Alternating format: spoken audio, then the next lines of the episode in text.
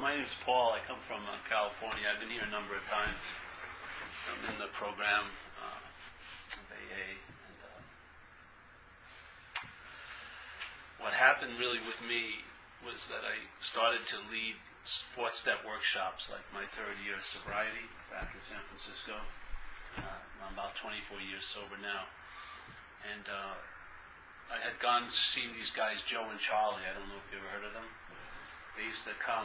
It was funny because I was at a regular meeting. I was new. I was only like six months sober, and uh, th- these people were sharing. These two people at this meeting were sharing, and they sort of looked like they were lit up, yeah. And they were talking about this Joe and Charlie seminar they had gone to, and so I made a note of it. And uh, but then I didn't hear about it for months, for months. And then one night I was at a meeting, and they said, "Oh, by the way, we have a registration for the Joe and Charlie."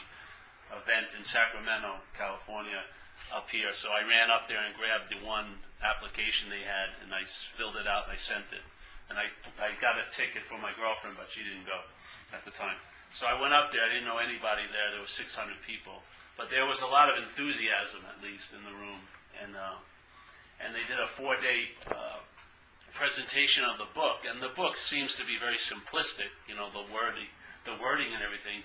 But the amount of understanding they they uh, they mined out of that book. I had never mined before, nor did anyone I was working with, you know, my sponsor or anyone, had never uh, displayed so many nuggets like these guys, these two old guys did for four days. And it made a big impact on me, and especially when they talked about the fourth step. Uh, it was Saturday morning. It was a four-day event, and uh, they they explained the fourth step, and I had done one, you know, basically. But when they explained it to, to, to the group, I sort of got it. It made sense. And I got how the first column and the fourth column go, yeah?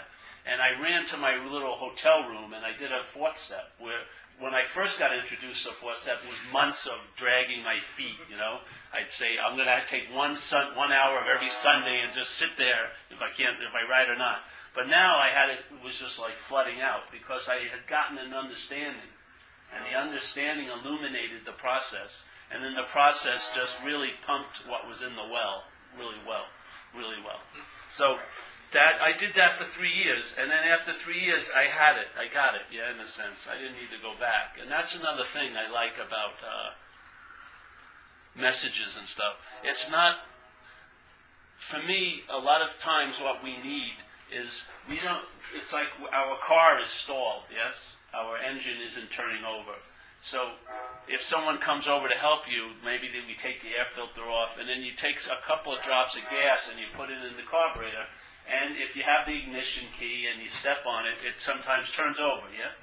At that point, you don't pour any more gas into the carburetor or you'll flood it. So this is what I believe this message is. We have a way of life called recovery, but there can be a, an illuminating factor that can be introduced with the right view or the right understanding about what the real dilemma is. And in my humble opinion, from I, I my sense of knowing the problem is from the solution. So I didn't know the problem when I was in the problem. I had an understanding of it, but I didn't really know it. I wasn't seeing it. But when a shift occurred, like they say in a, a psychic change or a radical shift of mind, a shift occurred in my head, and then I knew the problem by the solution. It's sort of like if I was, um, when I was a kid, and when I was born, someone put a hand on my shoulder, and that hand had been on my shoulder ever since. I wouldn't know it was there, even though it may have a huge influence in my life. I'd have no idea about its influence because that's all I've ever known. And if you, if there's something that you've always known, you don't actually know it, like actively. Yeah, that's the problem in the sense about the solution is it's already known, it's always known, but because it's always known, we don't actually know it now. Yeah? So here, so, so let's say one day something happens and the hand gets lifted off my shoulder. Then when it gets lifted, I know what the hell that hand was doing. That hand was directing me. You know, that's why all my clothes were, you know, the shoulders were drooping all the time. And all like this then a lot of sense happens just by its absence when there was no sense when it was on it. Even if I read about books about hands on shoulders and what it could do to a life, and I could sort of commiserate with that, but I didn't really get the tactile sense of it because I was in the problem in a way. But when the problem is lifted, then you know it by the solution. Yeah? So like if like when I came into into recovery, I still believed that you were the problem, yeah, in my life. And then I, in a subdivision, I believed police were the problem and judges. And then, then I came into AA and they told me when they when I heard the first step, it sounded like to me when I heard the first step that my you know, I was powerless over alcohol and drugs, and that powerlessness over alcohol or alcohol caused my life to be unmanageable. That's how it read to me. And when, so therefore I assumed that if I stopped drinking and using, everything was going to go great. Which I had a rude awakening that that didn't happen. I had stories about certain patterns of behavior that I thought were produced by cocaine use. And after I stopped doing cocaine, they came back up in sobriety. Like it says in AA, and how it works, it says, we got to be convinced of three pertinent ideas, and our experiences before and after being sober, you know, verify it. And the first one, to me, is a much more clarified statement than the first step, which is, I'm an alcoholic and I cannot manage life, my own life. Yeah? It's not that the un, my un, un, unmanaged, my, my lack of managerial quality isn't caused by my drinking or using. It's prior to my drinking and using. Yeah? Actually, my drinking and using was one of my managing techniques. I was trying to deal with alcoholism, which I felt uncomfortable in my own skin, not when I was a kid, but as I started to grow up. And so after that point, when I found alcohol, that was my solution to alcoholism. And it brought me relief. Unfortunately, as many of us know, that relief becomes lesser and less, and the consequences become more and more. It's a really bad deal. But at the point of, of wanting relief, you make the deal at the beginning, but then you can't renege. It's like you've signed the contract, and the parasite's now on you, and it ain't leaving you. so, so there I thought, okay, you were the problem. Then the cops were the problem. And then uh, I thought drinking and using were the problem. And every time I thought I found a solution, I didn't get a radical relief, yes?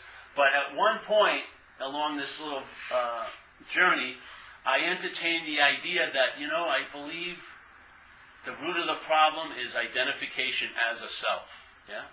Not obsession with self. I believe obsession with self is what the mind does when it's identified as self, to reinforce the identification, yeah? The bondage to self is, un, in a sense, unnatural. Yeah? So there's got to be a daily glue to keep the bondage in place. Yeah.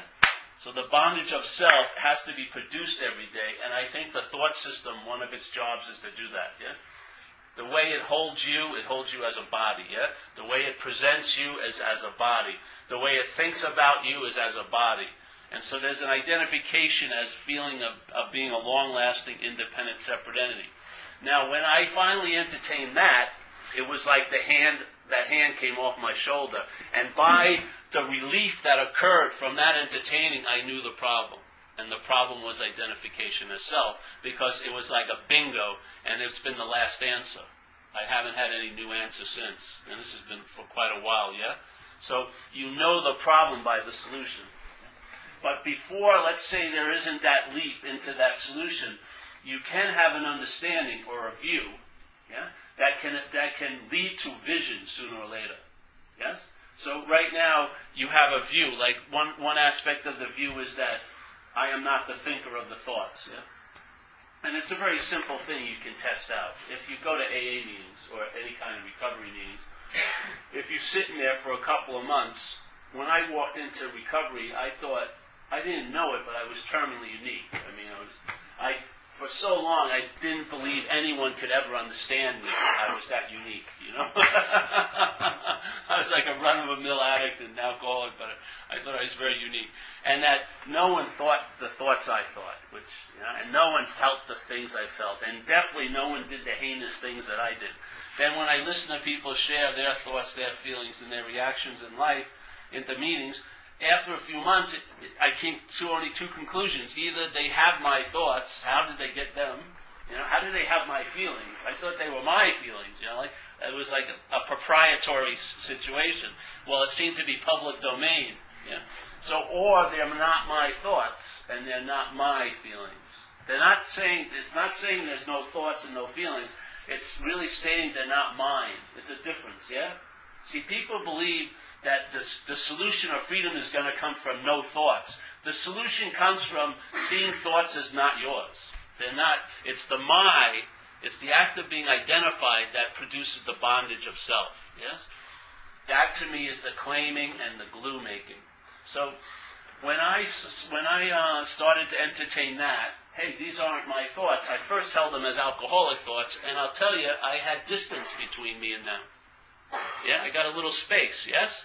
And that little space sort of translated into a pause. So when those thoughts would appear, and they weren't held as mine, I had a little bit of an objective view of them. And I said, these are fucking crazy. I am not going to do follow this right now. I'm going to shut up, call somebody, or watch a movie or something, but I'm not going to follow this little, you know. And in that, I started to get freedom from the consequences of following these thoughts. Yes? And of course, as soon as you start getting the relief, it verifies you're onto something. So the idea that the thoughts, they're, they're happening, something's producing them, but I wouldn't say it's you. I would say the feeling that you are the producer of them is a thought itself. Yeah? So it's sort of like this, like if, uh, you know, I like to use this term, none of us in this room can really shit when we want to, basically, yeah? We can't. We can't even control. We're not pumping our own blood. We're not pumping our heart. We're not beating our heart. We're not digesting our food. You know, if you did, you would have left a burrito in there from a week ago, you know, and you couldn't get to it today. We're not doing all these activities of the body, yeah? And the brain is having an activity of thoughts, yeah? But we actually throw ourselves in the position of being the thinker of those thoughts, like we're doing it. Yet we can't even shit when we want to. It's an incredible leap of claiming a power that's not of our own. Yeah? So if I'm not the thinker of them, and then also I'm not the object of the thoughts, because the thought system that we're saddled with is an extreme subdivision of self-centeredness, yeah, called alcoholism. It really is. Everyone has a self-centered uh, thought system, but ours is extremely uh, obsessed with the idea of being the self. Yes, that thought system projects or interprets a life. Yeah? In other words, that thought system gives meaning to everything. And the biggest meaning it's given anything is you. That's the biggest meaning it can give. And it's given the meaning of being you to this body. Yes? So here we are in this room, and if I if if everyone uh, described what was happening right now, they would be saying, "I'm seeing a you." Yeah. From where you are, you'd be saying, "I'm seeing this you." Yes. From this point, I'm going, I'm seeing that you. Yeah? But in fact, what's actually happening is you could say it's I am seeing you. The I is what we share. Yeah, I would say that's awareness or consciousness. I would say that's what we actually are, right? The I is what we share, and what the I sees is a you. Now, from my perspective, all right, I see you, and then you're seeing this, right? But when I ask myself, who is this, who is this you? I say it's me. Yeah? I'm the only me in the whole world. In this whole world of yous, yeah? And if everyone in this room voted what I was, they would say I'm a you. Right? From your experience, right? You're looking, I'm a you, for sure. But stubbornly, I just bypass that information and I say, but this you is me. Yeah? As soon as the me happens, you're fucked, basically. because it's very hard to learn from yous because they're not you, they're me. I'm me. Yeah? It has, it's an incredible deterrent from any information getting in. Because you believe that the only thing you need to believe in to have everything be seem to be totally different is that it's a me. Yeah? You don't understand. It's about me. No, you understand greatly because you're going through the same mental head that I'm going through, and you're calling it me also. So the illness is not you, and it's definitely not I, it's me. Yeah? That's the identification. Yes? The identification as self. So what would happen if, if I could if I if I'm not this me, then what am I? I just said it. I. Yeah? I am that awareness. And I would say the same awareness that's looking out of you, your little camera location, is the same awareness that's looking out of this camera location. And I would say what's actually experiencing here, everything is I. Yeah? It's happening through yous. Yeah? The mental process in this you says it's me, and that's where the bondage of self occurs. You get bonded to an idea of being a long lasting, independent, separate entity, and you lose your sense of the nature of oneness with everyone else. Yeah? I say that's the root of the disease for me. And so, okay, how does this disease, if it's not me, how does it claim to be me? Well, through the act of being identified. So that's what the process of selfing does. Selfing is an activity of mind that implies, infers, points at, refers back to a sense of being you. So if you're listening to it without any wisdom, you're going to take to, you're going to take yourself to be all day a me. Yeah? All day. K. Paul is going to be broadcasting, selling you tons of commercials and lousy shit. Yeah? And you're going to be buying it every day as if it's novel and new because it's about you. Yeah? But it isn't about a you, it's about me. Yes? It's an identified you. That's the dilemma. So I found when I started to see that the biggest word in the language as an activity is my. Yeah? And it changes everything. If there's money, money has a meaning for everyone in this room. But if you want to make it weigh a lot differently, put my in front of it. My money. Totally different, yeah? Totally different. Tons of stories come out of my money. Sex, my sex, hugely different. Relationships, my relationships, like fucking novels are written from there. Yeah? So I would say the my is how mind distributes meaning, yes? So there's things going on, but if they're going on to me or they're mine, they have a huge meaning. So a simple example, let's say if I have I'm having fun with a woman, we're going out, going to movies, going on little trips, and then one day uh, my mind gives a proclamation. She is my girlfriend, yes? So now, as soon as she becomes my girlfriend, then a few weeks later, I'm up on stalking charges. You know, I'm breaking into her internet because I think because she's my girlfriend, I have the right to know what my girlfriend is doing at all times. you know what I mean? What happened to the relationship with the girlfriend? It changed dramatically as soon as the my was introduced. Yeah to me, that's the act of identification. That's what produces a heaviness. And if you're under a lot of heaviness for a period of time, you're going to want relief. It's just a natural reaction, yes? And of course, what's going to supply you the answer for that release is the problem. You're going to go to the exact thought system that has been producing the irritability, restlessness, and discontent and ask it for a strategy to get relief from the irritability, restlessness, and discontent, which it is very, very willing to do it will give you a five year Stalinist plan of how you're going to be better. Never that you're okay now. It's always put into time, isn't it? Most people, if you listen when they share and you go up to them afterward, they go, hey, what's going on? What's happening? Oh, I will be okay. Don't fuck with my unokayness now. I will be okay. It's always put into time. Or I was once okay, and I have the hope that I will be okay later. But what's being verified is the lie that you're unokay now. Yes? It's a fucking lie. So, this takes me to an important, to me, the third step is like the main principle of AA, and I really believe that it's a two, it's a two pronged step in a way. I don't think one part of it gets addressed enough to me, and I think it's actually the unspoken step, and it's called quit playing God. Yeah? So when it brings us to the uh, third step in the book, for about two pages, it talks about the uh, the dead endness of self-centeredness, selfishness, you know, it'll kill us and no human aid is going to be able to help us from it, all that stuff. And that we need some other power. Yep. And then it says, okay, the how and why of the whole program, which is a pretty comprehensive statement, yes? If you're going to look at a program and someone says, all right, we're going to go over the how and why of it, I would sort of be interested in that. So it says the how and why of the whole program is first, we got to quit playing God.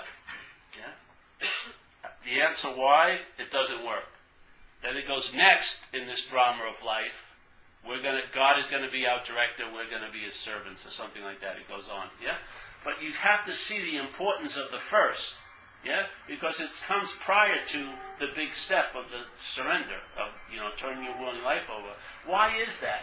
Well, if you look at it, if that if you, if the root of the problem is identification as self, yes, then what may happen is, if that's not being seen clearly, what will actually be claiming the act of making this decision to turn your life over to the care of a higher power may be the system of thought and interpretation called self. Yeah?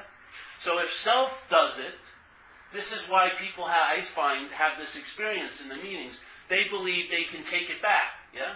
They surrender but then if something they want, oh, take that back. And then, oh, oh, it doesn't work out. All right, I surrender again. They take it back every week. It's like back and forth. You know, it's like a kid, a little kid and a big kid. The big kid gives him a bag of candy, and then when he wants it, just grabs it back. Yeah? I would say why that occurs is because at that point, the selfing is playing God with God. Yeah? It's made a smaller God that it's turned its life over to, that it can take its life back anytime it wants because it's the bigger God. Yeah? That's why I think it says quit we have to stop playing God. Now, what would happen is if you studied for two years how to stop playing God, wouldn't that be playing God also? So you can't self can't get out of self. Yeah? So the selfing that's playing God can't unplay God. It's going to be playing God to get out of playing God. Yeah, it, self can't get out of self. It's always going to, no matter how many escape doors it sees, when it enters, it's in the same little labyrinth. It's never getting out of self. But if you're not self, yeah, if you're not self, if you're not a long lasting, independent, separate entity, then you can see I'm not that which plays God. Yeah?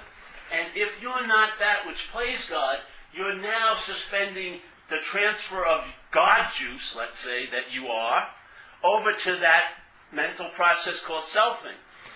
It has to have the God juice to play God. Yeah? And the fact is, when the God juice is not given over to it, you start seeing what you used to see from. You start seeing its antics very clearly, where before you were totally confused, taking false evidence to be a real, quite a lot.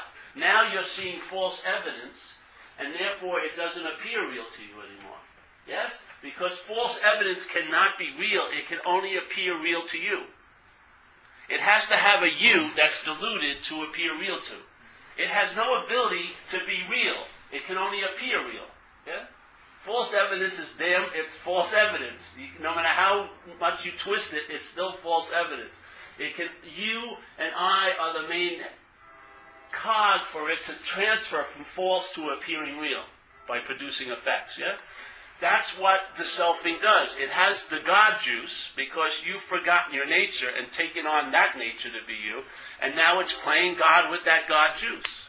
We're going to say, no, no, no, no, no, I'm not that which is playing God, and that's taking back the God juice. Yeah? And then, see, God doesn't play God, it is God in a way. I don't like the word God, but let's just go with it, yeah? God doesn't have to play God, it is God. Something that isn't something will play it, yes? So if that's the case, if I if I actually look at quit playing God as an incredible aspect of the program, then when the decision is made to turn my will, my life over, and I start doing the steps which actualize that decision, yes, there will be a clear understanding who and who isn't actually doing the steps. Yeah? And therefore, I don't have to live in surrender, forget, surrender, forget. I get stabilized and surrendered. Yes? Surrendered. It's like I was at a meeting the other day, and a lady was sharing very, very uh, poetically about as an analogy of, of living in this valley, and then she she goes, and then she gets confused, everything, and then she feels really free when she gets up to this ridge. But it's a big hike, but and the last hill is really steep, and she calls it the third step hill. But by the time she climbs that hill and gets to the ridge, she feels that presence, that and she sees that vista, yes, and she feels the sense of the higher power. But then inevitably she's back on the valley again, climbing, and she can't wait to get to that, and maybe she won't be able to make it up that third step hill. And she went on describing this for about 10 minutes, and I just shared that. I said, why not just move to the ridge? Yeah? Why not live on the ridge? Forget the whole trekking and having only up on the ridge will this happen. Therefore, if you find yourself not to be on the ridge, it's not happening. You, I need a power that's always available at all times. I cannot have it dependent on me as the God player. you know, only on the ridge do I feel that presence. Give me a fucking break. Move to the ridge. Why do I want to keep living on the valley? You know, in hopes of climbing the ridge, I'll just move to the ridge. To me, that's what it's like. It can be a quantum leap. We have the way of life. We have the God rails, the God rails that keep us, keep that big free crazy dog of alcoholism asleep so you can have the run of your life, yeah? We have the way to keep that big dog asleep, but then you can leap into different states. I mean, radical freedom, like, like free range alcoholics, yeah? You can be actually radically free. You know, you can actually sense and live from the problem doesn't exist for you anymore. And know how that stabilizes? When it doesn't exist as you. And if the problem is identification as self, that's how it exists. It exists as you. It may have the problem, and then it may get over it, but it never gets out of that. Yeah? Because you're still bonded to the idea of being a self. Yeah? And if the problem is claiming the solution, it's going to neuter the solution somewhat. So it says, at one point, it says, with no thought or effort on your part. You see, a lot of times in life in this program, we have to carry the ball, but there are certain points where you put it down and something else picks it up. When there's no thought or effort on your part, you'll be placed in a position of neutrality. You couldn't find neutrality if it was staring you in the face. We're placed in there. Yeah, because our mind is extremely split dualistically, yes? That's what it's like. So we're placed in a position of neutrality with no thought or effort on our part. The problem will not exist for us anymore. It's like being reborn. Yeah? And I've had that sense. And it's always available, that sense. It doesn't mean I'm having an experience of it all the time, but the state of it is always so. Yeah? I could care less in a sense about experiences unless they're not really, you know, someone killing me or running me over. Basically, it's the state it's, it's the attitude and outlook that's infused with gratitude, with, which is infused with freedom, that influences all my experiences all day. My experiences don't influence my state. The state influences the experiences. Yeah? Experiences are how much you can consume experiences. You can get so many experiences and then come to the conclusion you're a spiritual person. It's all bullshit. You can't become what you already are. All you can do is recognize it. Yeah? Once you recognize it, you'll realize I was never that. And that's the freedom from it. The freedom from it was I was I was in it, then I got out of it, only to go back in it again. No. The real freedom is I was never in it. That's the best way to get out of anything, is never being in it. Yeah? It takes absolutely no time. And I'll tell you, my sense of this thing is a timeless solution. It really is. When it's in the thought system that we're listening to most of the time, the thought system presents us as a body. That's what it does. And what it does, is, when you think about you in the past, you think about you as a body, yes? When the thought system thinks about you, it's presented as a body. And when it's worrying about you, it's worrying about a body. Yeah? The thought system has its limitations. It takes you to be a body. Yeah? Now, the best you can do if you listen to this thought system is to try to acquire a spiritual condition and put it onto a body condition as the primary condition. What would happen if you are a spiritual condition primarily? Yeah? That I would think, like it says in the book, our daily reprieve is contingent on the maintenance of our spiritual condition. Could you imagine the highest form of maintenance would be realizing you're a spiritual condition? Yeah. I mean, it's the perfect way to maintain itself because it's always being it. Yeah? It's not some, and then who tells you if you're getting close to God? Your head. Yeah? I would say that's God playing, isn't it? Who tells you how far away from the truth you are today? Up here, yeah? It's like, you know, when you're a kid and they play that thing in like the like Easter, they'd tie the eggs or something, and then people and some some sadistic adult would be going, "You're getting warmer, you're getting warmer," and there's no eggs at all anywhere. Oh, come on, kids, keep looking. It's all hot, hot, hot. Oh, cold, cold, cold. That's what their mind's like. It's playing God with God. It's always available at all times because it's timeless. Yes, it's timeless. It's a timeless solution. That's what a pause is in the program. We call it a pause, yeah?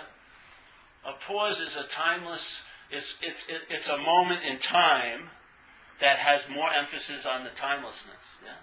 And I've seen, I've seen lives change in, a, in what we call a one second pause, but a whole direction of a life shifted in that pause because in that one second, it's not one second. It's, inf- it's infinite. You can have a huge amount of information downloaded and no one will even notice it. You can, it's not quantity. It's about a huge amount of sh- a shift can occur in a, in a split second because it's timelessness, yeah? The timelessness is not quantified. It's not based on getting more and practicing more and doing more work. It's based on its own quality, which is timeless, yes? It drops in and then its its influence expresses through time. It like it's almost like a an oil spill in a way. It just leaks into all your little time in your life. But it's all you get a sense after a while of the timeless nature of it. Yeah? To me, it has no qualities of the problem. That's why it's the solution to it. It has no qualities of the problem. It's not, it's not something that's achieved or made, because if it was, then you could lose it. Yeah? It's not something that you can have, because then again you could lose it. It has its own qualities that you can't know, but if you surrender the belief of knowing, yeah, and then be willing to entertain I don't know, you'll find out. And I'll tell you, finding out is a much more convincing form of knowledge than knowing. Yeah? I've seen people convinced they were fucked in the program, and five minutes later, they're unconvinced. To wait to try to, to wait to sign this thing up for your little plan is crazy. Because it's just wishy and washy. But there is aspects of mind that can be thoroughly convinced. Thoroughly convinced. And when that starts occurring, there's no more surrender, it's surrendered. It stabilizes, yeah? The freedom isn't something based on you, it's based on itself, therefore it's always available. You don't, you don't, you don't gain merit, you don't deserve it, you don't achieve it, you don't have it. You don't give it, you, you have it by giving it away, literally. That's how it works, in my view. And so it's like a whole another aspect of mind, and it's not coming through the filter of self-centeredness, yeah? It's bypassing that. It's coming to an, it's, and it's hitting, to me, it's like an unspoken yes in your gut. It just becomes so, it's like a, it's a, like a never ending echo of assurance, yeah? You found something that's totally reliable. Just like we've now discovered that why we're in so much fear today, as you were talking about, Ivan, it says very simply, it's because self reliance has failed us, yeah? And it, most people will start blaming themselves for the self-reliance failing them, which is incredible selfishness and self-centeredness. No, the self-centered, the, the, the uh, system of relying on self is a failed system. It doesn't work. It's not reliable. It's like being on a dead horse. It's time to get up. Yeah? So it says perhaps there's a better way, trusting something infinite. That's exactly the case. That's the process we're all in. Yeah? And in that process, if you if you really diagnose or can entertain a diagnosis that really fits with the problem, which I believe is its identification as self, a radical illumination can occur. And then AA becomes an incredible way to express a peace of mind. It's lovely. This is an incredible community we're in. There's, a, there's meetings everywhere, and in these meetings, a loving God is expressing itself through our group conscious. You can sense, you can sense the presence. And if you took us all individually, we're all assholes, let's say. But when we get together, it produces a sweet perfume. There's a presence in the air. It's magnified by our gathering together. This is like partake. Slurp it up, sense it, bathe in it.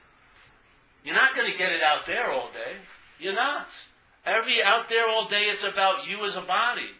This room, it can be suspended for an hour, and you can just drink up, and it feels like it you I see people when they hear this message, there's an aha, they light up, yeah? Then they go home and think about it, and it's all fucked. But, but, but the immediate delivery of it, I see the reaction of the mind, the virgin mind, going, aha! And then the little tentacle, parasitical mind claims it, and what does, what does he mean? That's not AA, or this is this, and it's fucking neutered. It's neutered, and now, now you know it again. Oh, I know what he was talking about. No, you fucking don't know, because if it doesn't translate into an ease and comfort, you're not on it yet. This is about this is about results. I wouldn't be here if it didn't kick in. It's, it doesn't it doesn't promise the change of the terrain of your life, but you'll travel lighter all, all over it. All of the trains, all the things that could possibly happen to you as an action figure, you'll travel lighter over them. Yeah? And that's the proof in the pudding. And there's an ease and comfort because your faith is not in a failed system anymore. Your faith is in whatever you want to call it, that higher power. Yeah? Because faith begets whatever vehicle it's put in. So if you put it into a failed thought system, you're going to produce anxiety. Your faith is what's producing the amount of anxiety you're in. It's mind boggling, isn't it? Your faith in the thought systems, in the thoughts you're having today, is what's producing all the anxiety. And the same faith, if put into the right field, will produce an ease and comfort in your own skin right now. It's the exact same faith, it's just where it's put. Yeah? You keep putting into a failed thought system, that's all about time and about what's going to happen to me. Very little about you, but me, me, me, me, me, me. And all that faith, it's like an incredible devotional power being turned in a, in a weird, bizarre way, producing its exact opposite effect. Tons of anxiety about what's not happening. And literally, most of the stuff that we're worried about is not happening right now, is it? It did happen or it will happen, but it ain't happening. There's very little relevance given to this moment. And if you're relying on that system, it's never going to give relevance to this moment. It could give a shit about this moment. This moment is just entertained there and then. It lives in time. It does not live in timelessness. Self appears in time. So the thought system is based on time. And the basic thing it's trying to cause us to avoid is this moment.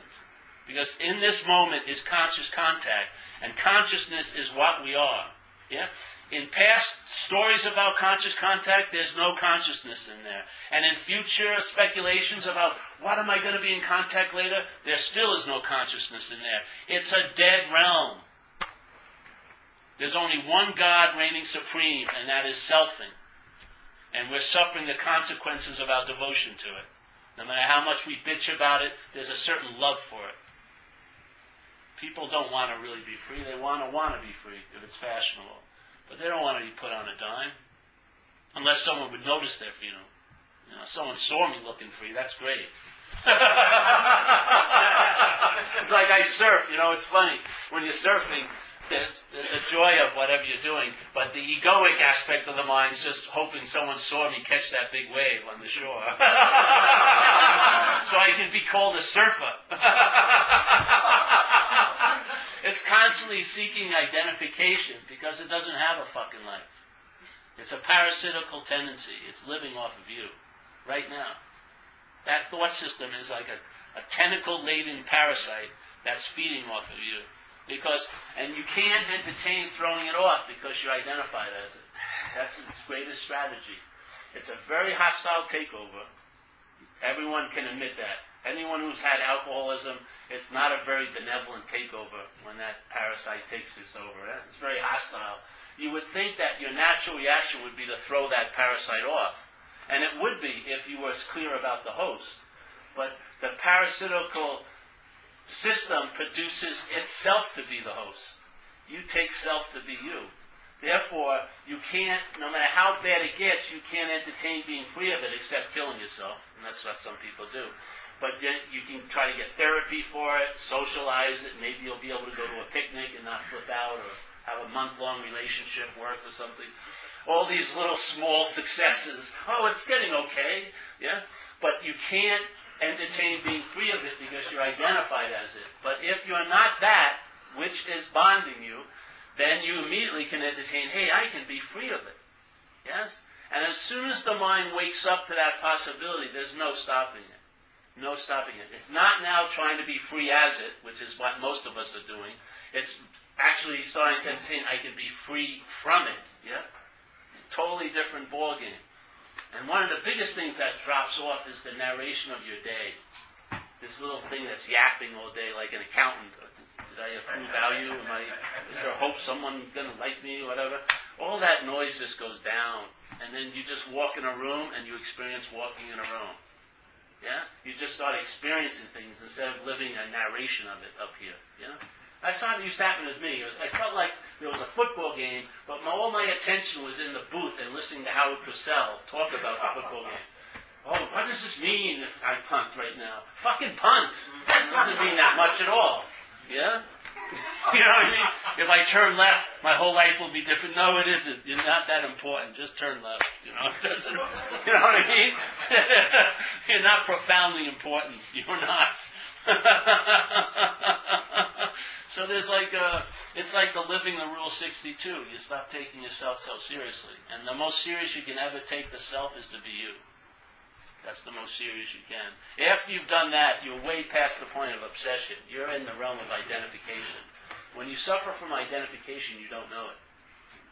You do sooner or later find out about if you suffer from an obsession, but some people never find out they're suffering from identification. And that identification will spawn obsessions, and it will act like it wants to get out of the obsessions, but the biggest obsession is never seen. The first addiction of mind is the self. Yeah? And that spawns all the other addictions. When I got loaded, I was trying to get relief from addiction to self, basically. Yeah? That's what I was doing. I was in the addiction to self. It was causing a lot of irritability, restlessness, and discontent, and therefore I did drugs and alcohol to get relief from that addiction to self, and they produced their own addictions and their own consequences, only better to camouflage the original addiction. Yeah? We're just trying to point out to that, which is the original addiction. And if I'm not that, then all new possibilities will show up in your life. And I tell you, it illuminated the steps for me greatly. Because when I did the fourth step after this started to be entertained, the way I read it was, I can put it this way. I say it every time I come here, because I think I've never heard it, I didn't hear it out there when I was in the program. And it says on right where on page 64, it says, all right, being convinced, and the word convinced means to believe with certainty. So it says being convinced. So there is in the book, it's like there's preparatory points to get to before you jump into certain steps. So it says being convinced that self manifested in various ways. You know, so self appears or manifests in various ways. Uh, is what has defeated us. Yeah. So it's a very, very good statement. So because it separates the two, us and self. And if you ask everyone in this room what self defeated them, we'd all have the same answer. It would be myself. It's, self hasn't defeated me. It's, it's the act of being identified as that self that defeats me. You, know, you gotta watch this. It sounds semantically, but it's a huge difference. Because if, if you take self to be an object that's inherently outside of you, ready to attack you at all times, you're going to live in fear. It's not. Self doesn't have much juice. It gets the juice from the mind. When a mind as ours becomes identified as what it's not, it transfers a lot of juice to that. And that's how self plays God. It uses our juice to play God. Yeah? So it says, all right, self is what has defeated us, manifested in various ways. After we're convinced of that, we will now look at its, meaning self's, common manifestations. We're not even going to go into all the ones. There's tons of them. So there's tons of them. But all right, what, and in the next paragraph it says resentment. So if you look at it this way, this is how I see it, we're actually doing an inventory on the expressions of self in our life. Yeah? And so if I have a lot of resentment and anxiety and fear, then that sort of tells me that selfing has a like a carte blanche access into all the aspects of my life, man. It's producing its effects on all the things I hold dear, like relationships, let's say security, this and that. Yeah? Which that's what it does. It takes certain, we have a certain basic needs because we're in a body seemingly, and it really riffs on those needs, and it gives tons of meaning to things. Like I, when I remember I did the fear, the sex inventory, I, I realized that I wasn't have, I wasn't acting out sexually for sex. It was for uh, uh, self-esteem, really. If I, if a very pretty woman let me go horizontal with her, I said that that makes me okay. Therefore, I had to, I had to do, I had to go out with girls like drugs because the, the okayness would wear off, like when I saw her in the morning, maybe, and then I had to go out again to get okay again, and okay again, and okay again, and okay again, and okay again. So it had very little to do with sex. It had a lot to do with self-esteem. So you see that when selfing claims these things, it gives a lot of meaning to them, like just basic instinctual drives. And in those, in those areas it gets to manifest. Yeah? It's expressions, and the grosser ones are resentments, fear, harming other people in the pursuit of what you want. Now, if you keep calling the fear that's is self-manifesting through you yours, I would say that's the act of being identified as self. Yeah? If you're claiming the expressions or the qualities of a foreign system that's moving through you as yours, I would say that's being identified as. I would say that's the activity of the root of the problem. That's the diagnosis. And when I saw that diagnosis and I entertained it, the relief I got verified the diagnosis. Yeah, it's like it's like yeah. If I got an ointment and it says I don't know what I have, I have a rash on my leg, and I put the ointment on, and I use about 12 ointments. One ointment works. I look it up, and it says, "Oh, this is for psoriasis," and I come to the conclusion I must have had psoriasis because the rash is gone. So this is the same way. I came to this conclusion because the the, the results verified the uh, the possibility, yeah? That I'm not that, that it's the act of being identified as self. And that's what I believe the mind's doing. I call it selfing all day, yeah? It's selfing, applying the glue to this idea of being a self. So that your mind, you, what I actually call you, is bonded to this idea of being what you're not. And then living a life based on what you're not. So, and then your powerful juice of faith is producing the incredible panoramic visions of fear all day. because you have total faith in a failed system.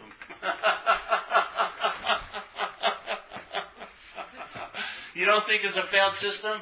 Any system that delivers the goods. If you were a furniture uh, deliverer and you never missed a delivery, you wouldn't have no need for excuses, would you? There'd be no rationale because you already got there on time and delivered it. There'd be no blame, would there? You always deliver the, you know, couch on time. Yeah, there'd be none. But a system that fails you miserably has a lot of excuses, rationale, and blame, doesn't it? To what? To cover up its inability to deliver the goods. Yeah. This is about telling the truth about a failed system and not getting therapy for it, though you may like to do that, but to get relief from it by seeing that I'm not that. And this is, I'm just giving you an understanding, sort of like a view, and hopefully it will promote the seeing of it. And when the seeing happens, the emphasis shifts from that to this other side, and now there's a winning. Yeah? Yeah. It may happen very quickly, it may happen over time, but it's sort of like here's the understanding of the view, entertain the view, you'll have moments of seeing. That seeing, maybe you'll motivate you to entertain the view a little more, and then there'll be a real stabilizing of the seeing, maybe, and then you can honor the view but put it down. The understanding has no value except to lead to the seeing. You don't need any more self knowledge, it avails you nothing. Yeah? Self knowledge avails us nothing. Any knowledge claimed by selfing doesn't do squat for you, it never leads you to freedom from self. Yeah? But this knowledge is different. This knowledge will do its job, lead to seeing, and then it's put down, and now there's just seeing.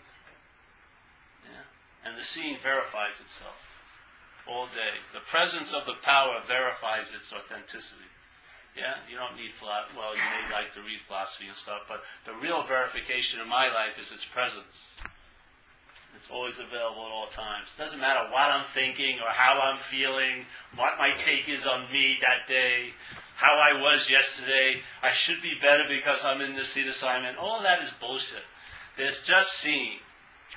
It never, never blinks. It never goes out until you pass away, and then it won't matter to you anyway because you'll be gone. As long as you're here, you're on. And what's that onness isn't you, it's consciousness. And I would say consciousness is what we are, or awareness. Yeah? So, it's available.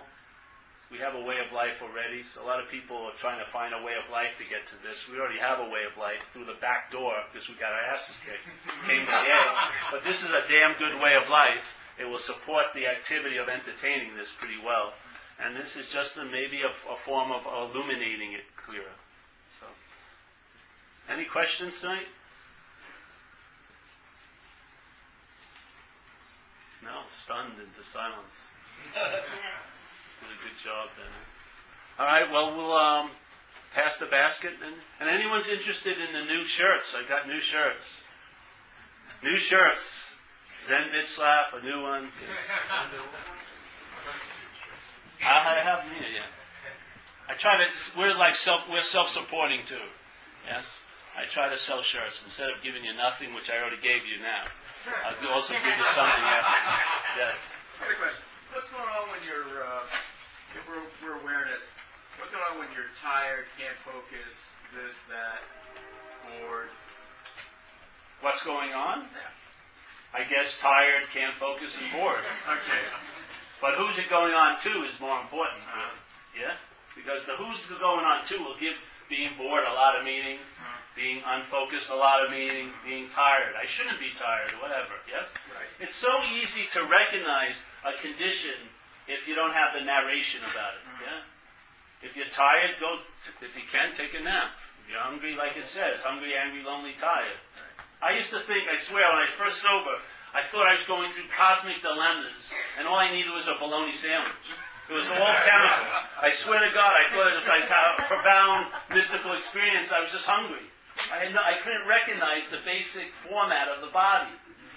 With so much meaning put on anything, I didn't know what was going on. Yeah, so.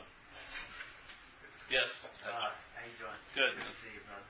Um, I'd like to get like an experience since I've been doing this and like with the other teachers, uh, uh, Tolle, Adyashanti.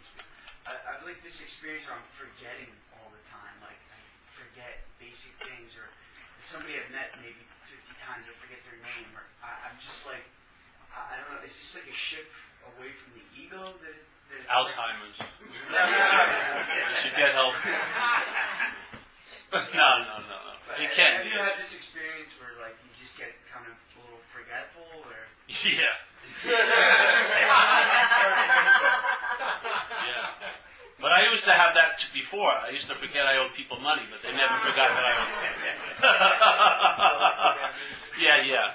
The memory too. I, in my own experience, the memory has a lot of uh, purposes, but in the selfing, it has a it has a purpose to keep the historical continuum of being you. And so, one of the things that got dramatically whacked in me was memory. Like if you're really in a day, you don't have much memory of it. Yeah? Like when I'm in a day, when I'm living in a day, I don't garner any memory from it because I was there the whole time. Yeah? It's I found a lot of times memory is like a substitute for seemingly not being there. Yeah. Yeah. I remember once I was in this place in Burma, it was this incredible area with all these temple sites, and I saw this giant cloud of dust coming, and it was a big tourist bus, and all these Japanese people came out, walked right up to the temple, turned around, got their pictures taken, and got back on the bus. Yeah? So they didn't really experience the temple, but they had the memory of the, being at the temple. I think a lot of peak time, that's the way the mind likes to live. It doesn't really, it doesn't really have any interest of really being here. It wants to have evidence that it was here. Yeah? In my view. So, when that get given up, you don't, I don't have like, when I go on a trip, I have no idea how it went. It's just a, just a, just a conglomeration of stuff. Yet it's in the context of one simple state of, of presence, yeah? And to me, my intention is more interested in that than on what all the content most of the time. It's sort of like a never-ending day in a way. You know, time goes through it and seasons change in it, but the context never moves. It's just an amazing something. It's very reliable because it's always present. And uh, I think that's what I was suffering from. I'm so jittery from relying on something that was unreliable for years.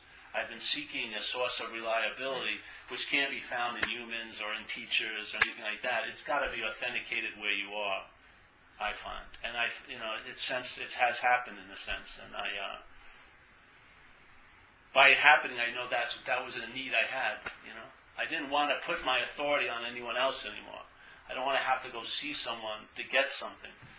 You know, they're there to invite me to entertain. I'm that already. And so that's why I like that because I'm always going I've never missed any meetings that I've ever given. Yeah. I've never missed one meeting yet. So I come to every meeting. I mean, there are thousands of them now. And I've been listening to every one of them. It's not like I'm talking. Something comes through and I listen just as much, or maybe more so, because I honor where it's coming from. by all of the downloads, there's been an intimation of where it's coming from. And that which I can never know or describe or have an experience of, I have an intimation of it. And it's fucking wonderful in my view. Yeah. A power way beyond any powers we've met in this place. So, I mean, self-centeredness, alcoholism, though seemingly extremely powerful, is quite, quite uh, small compared to what we're in contact with now. Yeah, this power that's greater than.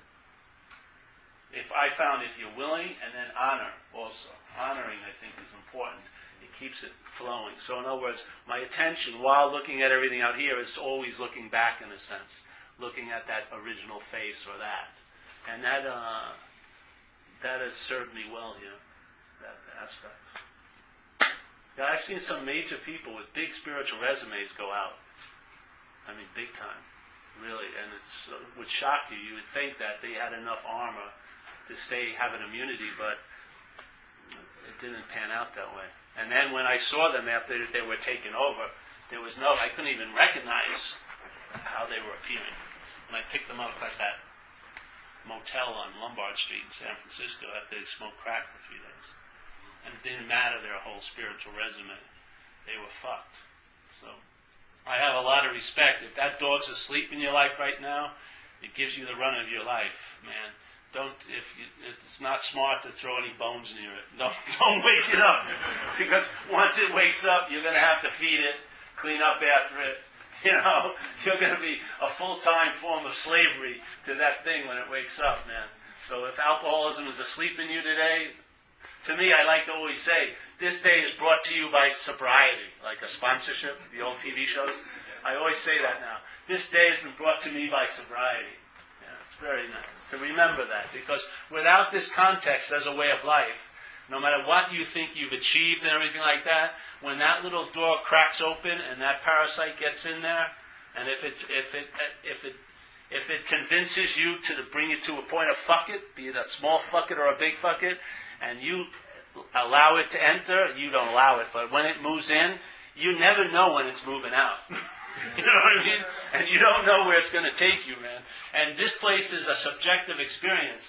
There is no objective hell here. It's made up in the head. Yeah? And you can't, I cannot do justice what it was like back then. Yeah? I can't do it justice by memory. But I can hear other people share it, and I definitely know I don't want to go there. And I don't see any difference in anyone in this room with me. We all have that potential of alcoholism. I don't care what your spiritual resume is. If there's a if that opens in and gets in, that thing will take you over like that in a day. It can. Yeah. And it'll eat you from the inside out. Maybe you'll still have the spiritual veneer, but you'll be corrupted inside out. It will. It has to bleed through. So we've met a power greater than it. Yeah. You honor it and that, you know, be willing to open up towards it. But see, if you open up towards it as a self, it's like putting a big dimmer on it. Yeah. It's like you've. It's like on the third step, it says when you come in here, all right, we now have a higher power of our own understanding. But if selfing is is defining that understanding, it's going to be a very small God. I want to have a God of its own understanding, yes? I want to have a God of its own understanding and be in the position of, I don't know, and then find out. Because it's very revelatory. Because what you think, how things should be, and how much you should get, or whatever, you've got it all very downsized, small package. This thing will blow your ideas out of the water if you're open to it. Yeah?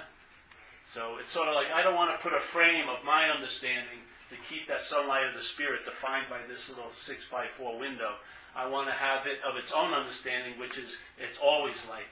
Yeah? Always light. Not defined by what it's coming through, it's always light. So, yeah. Thanks. Well, did we pass the basket? That's enough, right? We'll see Friday if you want to come back. I love Dover. Keep coming back here. I mean, I thought in my old, in my ideas of this, I'd be in Hawaii doing retreats or Costa Rica. I'm in Dover, Staten Island. You know.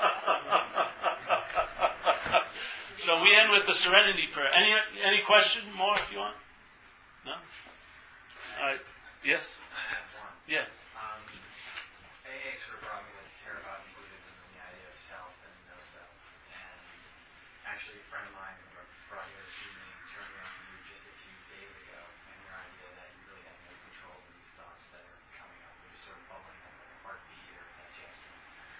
And I had a mindfulness practice that I was working suddenly it kind of became hilarious. Yes. Um, like especially when bad thoughts were coming up, and the, the moment I realized that I wasn't creating them, I started laughing my ass off. Yeah, it's good. Did you experience that? Yes, every day. started to get real funny. Yes. It's hilarious if it's not you. It is. It really is. It's hilarious. Well, I laugh quite a lot because it flips me out how seriously I took it. yeah, that's a good sign. Yeah, yeah, yeah. See, you are mind. I don't know about mindfulness. You are mind. Yeah. If you see, there's this thing like in uh, you ever read? There's a lot of books about how to get into the moment. Yeah. You ever see them? Or how to get how to get more into the moment, or how to get into the turbocharged moment, or something. You know, how to get into the moment that you wish the most moment for, or whatever. But in a sense, my take is you can't be out of a moment. There's no way you can ever be out of one. Uh, yeah, you can't be out of a moment. so why the hell do you want to get in it? Trying to get in it would be tell, it would be referring or implying that you could be out of it. That's an impossibility. You see? When self plays God, it, it starts making impossible things plausible. So here, many of us are trying to get into the moment we can't get out of, and then a lot of us are trying to get out of the self which we cannot possibly be in. so if you see, I can't be a self, that's what you would call being out of self. Yeah? And being in the moment is, is just a fact. So you, you can never possibly be out of it. So why do you want to get in it? You're in it. You, you're 100% in every moment. There's absolutely no bit of lack of any moment. You are the moment that you think you're in. And that moment is always 100%. Your participation in it may seem to be less, but the moment is 100%. And I would say we're the moment, not what's trying to be in the moment or out of the moment. We are which that moment is. Yeah. And then the whole idea of getting out of self, fuck. Every time someone, all I hear of people, all I hear about people from who are supposedly getting out of self is being in self. I never heard as much being in self before. But everyone who's occupied in getting out of self, all they talk about is being in self.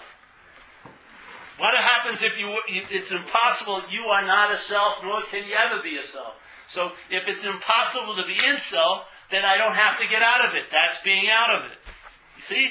That's the timeless solution. The timeless solution, let's say, if a problem is imaginary, it's recognizing it's imaginary. It takes absolutely no time to get out of it then. Yes? That's the timeless quality. If you're, if you're in something, it's going to take you time to get out of it. That's a process here. The solution is you're not in it. Therefore, there's no need to get out of it, which takes you absolutely no time. That's what I love about this message. It's, it's consistent, inherent, persistent quality is timelessness. If you want to keep putting it into time and practices and processes, go right ahead. But you're never going to change its quality. It's timeless. It's like a thief in the night, like they say in the Bible. It's timeless. You want to stretch it out as a path or a practice? That's your mind doing it. That's fine. But it's not going to change its quality. It's not going to be a temporal solution that's defined by circumstances and situations. It overrides all those. It's timeless. It interrupts you as God and puts you in your right place, which is you're not God in that sense, the playing of it. And then God is revealed. But how can it ever be revealed to you? The you that you want it revealed to is playing God. When I'm not that you, that's how God's revealed. I'm not that you that blocks me off from that revelation. Because I want the re- revelation for me. It's not for me. It's just a revelation. That's its nature. It's revelatory. It's not to me. I'm not special. When I realize I'm not this, I'm open to all of that. But when I try to make all of that open to this, it's a very small, very, very small. Jeez, it's, if you look at a lot of activity, you can bring it back to that statement, quit playing God. It's so fucking, it's the dominant movement of the activity of alcoholism right now. Many of us are not drinking tonight, but there's a whole lot of God playing going on. Yeah. It's that, that's the main, that's the living activity of the alcoholism, is God playing. I swear, over the years, this is just more and more downloads about this. It's just the clearest thing to me at this moment. It could change later, but right now, for the last year, a couple years, the playing God is it. It's all the thing. You don't have to fucking know God. Stop playing God. Stop being that which plays God. It's like Ramana, our great teacher, says, you, when you know God, it's to know God is to be God. That's how to. When you know God, you're being God. That's exactly what it's like. When you're playing God, all you can do is know God. You'll never be God because you're already playing God. The mind, yeah. So there is a solution. Thanks. We'll end with serenity prayer. And don't forget the shirts, man. Papa needs to get a new bed.